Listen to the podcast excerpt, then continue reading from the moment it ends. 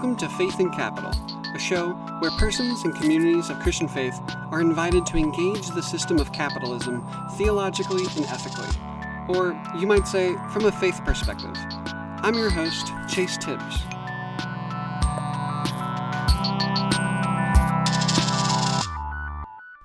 Hey, it is a Faith in Capital Easter episode. Um, that's kind of fun. I, I really enjoyed doing this series, y'all. Uh, I hope y'all have uh, enjoyed it as well. I know personally, I've just find, found it meaningful to reflect on these days, and and uh, of course, I mean these aren't these aren't the only ways to think about it. I'm just trying to offer and invite folks to to think about okay, what does Holy Week, what could Holy Week speak to our present moment and our lived experiences, right? Um, in these systems of death and destruction that we exist in. So, yeah, I hope you found it interesting um, or helpful. And today, we're going to wrap it up with Easter. Today, we're going to talk about resurrection as the possibility of radical transformation, a possibility that requires personal participation in a collective struggle. But before we get started, I do have to warn you all. The last time I wrote a little something something for Easter, I had a distant family member tell me that that was one of the most depressing Easter sermons they had ever heard. But in my defense, I think it's fair to say that they probably weren't expecting an Easter sermon or any sermon really to actually speak to the material conditions of the world. You know what I'm saying? So, while this episode might not be as cool as the Easter egg helicopter drop outreach event, that really, really cool churches do, I hope this episode invites you to deliberately think about resurrection in a way that has material implications for our social, political, and economic relationships. Because whether we like it or not, everything that everyone will say about Easter this year will have material implications. Doesn't matter whether they say something about a literal resurrection or a symbolic resurrection or it's belief or it's science. What they say will either serve to reinforce and uphold systems of domination and exploitation, perhaps passively, maybe directly, or the theology will compel persons to collectively pursue a radical, you might say revolutionary, transformation of the world. Something for us to consider. All right, so let's think about resurrection as the possibility of radical transformation that requires personal participation in a collective struggle. I won't stay here long, but I think it's important to start off by saying before we can speak of resurrection, we have to speak of death. Probably because he was undermining social structures and ideologies that local religious elites were benefiting from. Jesus ended up tortured and executed by the most powerful empire of his time. Then the remnants of his mangled body was returned to the ground from which it came. That is death.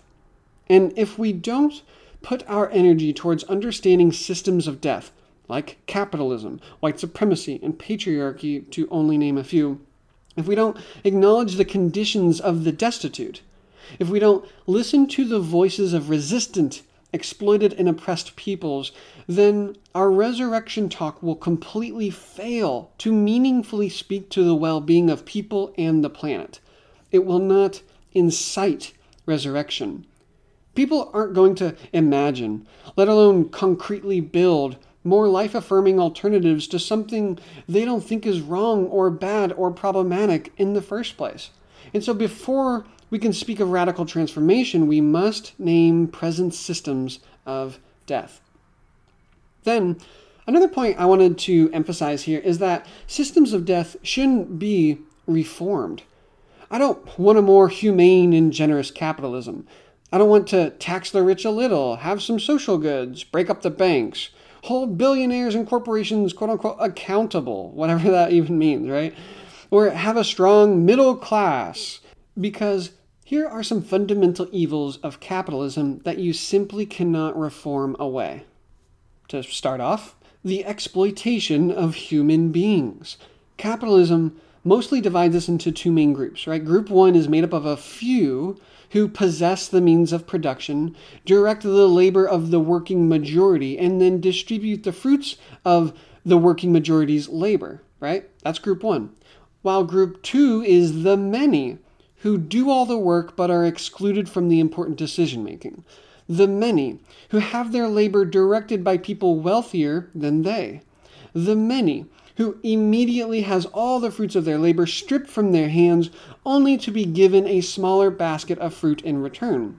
The capitalist relationship of employers and employees, the capitalist division of labor at our places of work, the capitalist mode of production. This is an exploitative relationship where the many are exploited by the few. And to reform capitalism is to say that its hierarchy, the exploitation, and the unjust inequality that results from it is good. Number two, another defining feature of capitalism is its ceaseless pursuit of profits. One way it does that is it endlessly tries to create new markets, which is how people's healthcare, housing, education, and even water have become things only accessible through market exchange to people who have the money. Why meet people's needs when we could safeguard the rich's right to get richer? Number three, capitalism is forever dependent upon imperialism and colonialism and neocolonialism. What fueled European colonialism and the genocide of indigenous nations by the US? Capitalism. What drove the Atlantic slave trade and exacerbated the enslavement of Africans and African Americans in the US for centuries? Capitalism. Why has the US continued to expand its political and economic hegemony across the entire world? Capitalism. The production and accumulation of profits can never rest. And so the system will forever depend upon the persistence of colonialism for immense wealth and resource extraction, the persistence of imperialism to remake competing and insubordinate countries to meet the wants and desires of dominant economic powers, and the persistence of neocolonialism to rationalize the hyperexploitation of entire regions through debt, backed up with the constant threat of violence, of course. Anybody else still want reform? Let's keep going. Capitalism preys on prejudice. In its pursuit of profits, it pits the working class against itself with things like religious identity or made up things like race and gender and national boundaries. Divided workers means easily conquered workers, means cheaper workers. Yet, another aspect of capitalism is its dependence upon and reinforcement of racial, gender, and regional inequality. Capitalism will not only prey on human prejudices, but it depends upon the material inequality and the hyper exploitation of people racialized as non white by whiteness, gendered as woman by heteropatriarchy, or born in a formerly colonized nation by formerly and currently colonizing nations of the West. There's no such thing as equality under capitalism. And these other hierarchies are deeply intertwined and in bed with capitalism. Number six. Finally, while nationally speaking, private property is particular to private capitalisms, right, as opposed to a state capitalism where private property has been abolished. Private property remains a foundational pillar for global capitalism.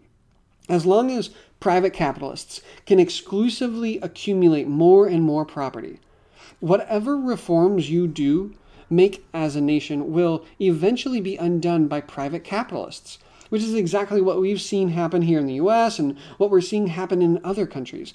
And as long as nation states continue to depend upon the notion of private property to legitimize made up national borders, reforms will fail to address capitalism's drive to endlessly expand one's national economy. Hello, imperialism.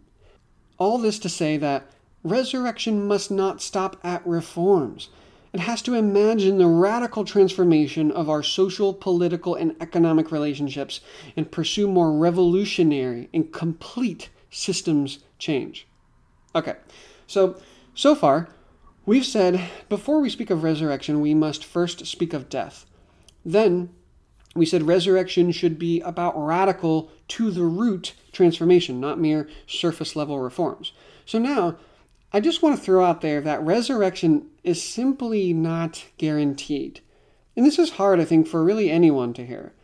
Whether the uncertainty is hard because theologically we've assumed that love wins or that the moral arc of the universe bends towards justice, I think it's important to acknowledge that resurrection isn't a guarantee, but rather is a possibility that we must constantly be striving for. For example, I do not believe that the crises that capitalism causes, including the crisis we are seeing, uh, seeing begin right now in the early months of 2020, necessarily will lead to the end of capitalism. These kinds of guarantees I hear from fellow comrades are too simplistic and naive, in my opinion, and I think they too easily lead folks into wishful thinking. And so, taking seriously resurrection as a possibility, as opposed to a guarantee, I think grounds us in the struggle in ways that guarantees cannot. And finally, if we are to think of resurrection as the possibility of radical transformation, then it will require our personal participation in a collective struggle. Resurrection isn't meant to save or bless isolated individuals. Resurrection can transform the lives of persons and communities, but only if we struggle in solidarity together. Working peoples must abandon the deceitful lures of capitalism that say we as individuals or families or isolated groups are better off fending for ourselves. Rather, as people who share in our being exploited and dominated by an elite international capitalist class when one member suffers, we must all suffer.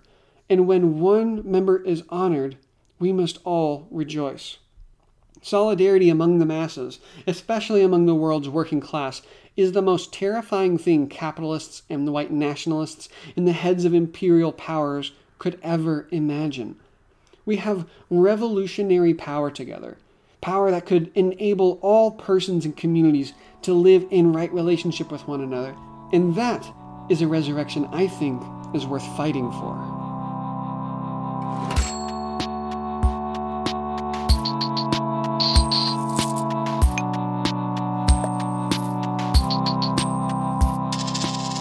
Friends, thanks for listening, and a special thank you to the Patreon supporters of Faith in Capital. This work would not be possible without your financial support. Thank you for believing in this work and for believing that an alternative world is possible. If you found today's episode meaningful, you can support Faith in Capital by sending an episode to a friend, posting it on your social media, leaving a review or rating on iTunes, or contributing a few bucks a month at patreon.com slash faith in capital. We'll talk soon.